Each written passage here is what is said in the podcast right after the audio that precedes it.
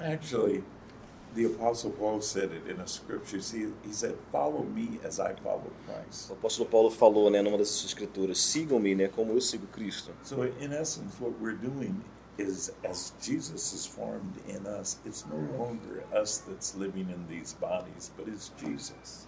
É, quando a gente começa a entender Jesus se formando em nós, não somos mais nós vivendo esse corpo, é Jesus.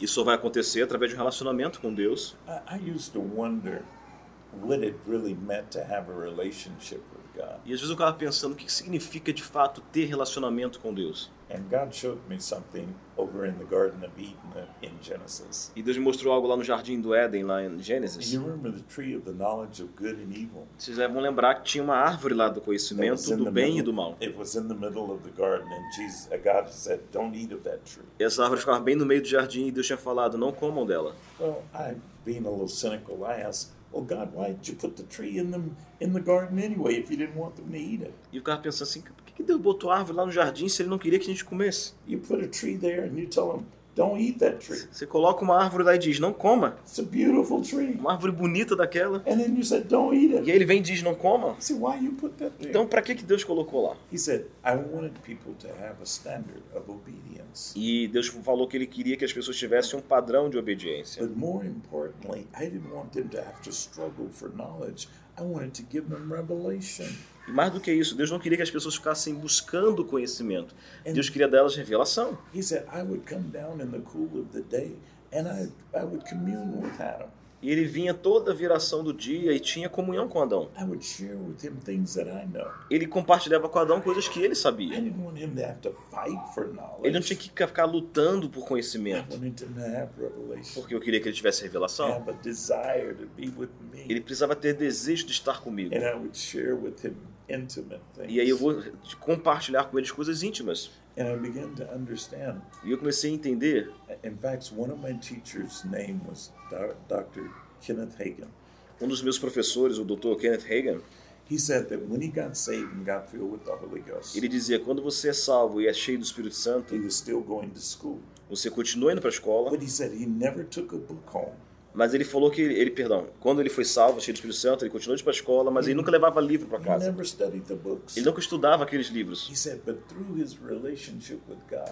Mas ele dizia que através do relacionamento dele com Deus. Deus o abençoava e ele sempre tirava A em todas as lições. Porque através do relacionamento com Deus se desenvolve a mente de Deus.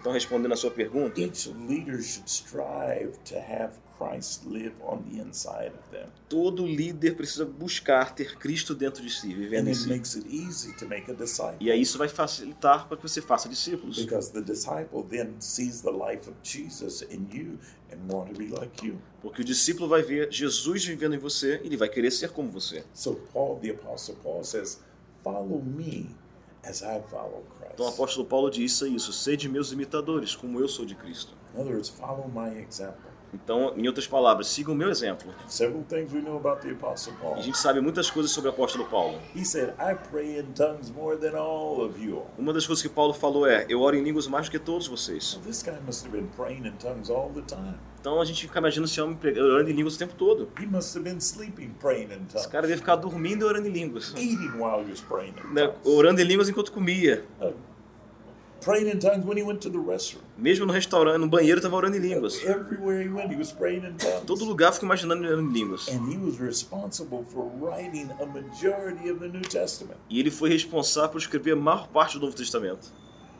See, God used him Então Deus usou ele because he had a re- he had a relationship with por God, causa do relacionamento que ele tinha com Deus. and that's what God wants for us. E é o que Deus quer para nós. So I encourage cell group leaders live the Bible. Don't just teach the Bible. Então eu encorajo os líderes de células a viverem a Bíblia, não somente ensinarem a Bíblia. We have a lot of knowledge, Porque a gente tem muito conhecimento. but that's the that's the tree in the middle of the garden. Mas isso é a árvore lá no meio do jardim. See, He doesn't want us to teach knowledge. Ele não quer que a gente ensine conhecimento. That's why the Bible says, "Let your light so shine, so that men can see your good works." Por isso que a Bíblia diz: God." deixe sua, que a sua vida brilhe para que os homens vejam tuas boas obras e sigam ele. So again, I encourage cell group leaders live the Bible Então eu encorajo líderes de células, vivam a Bíblia and let your followers see Jesus in you. e deixa que os seus seguidores vejam Jesus em você.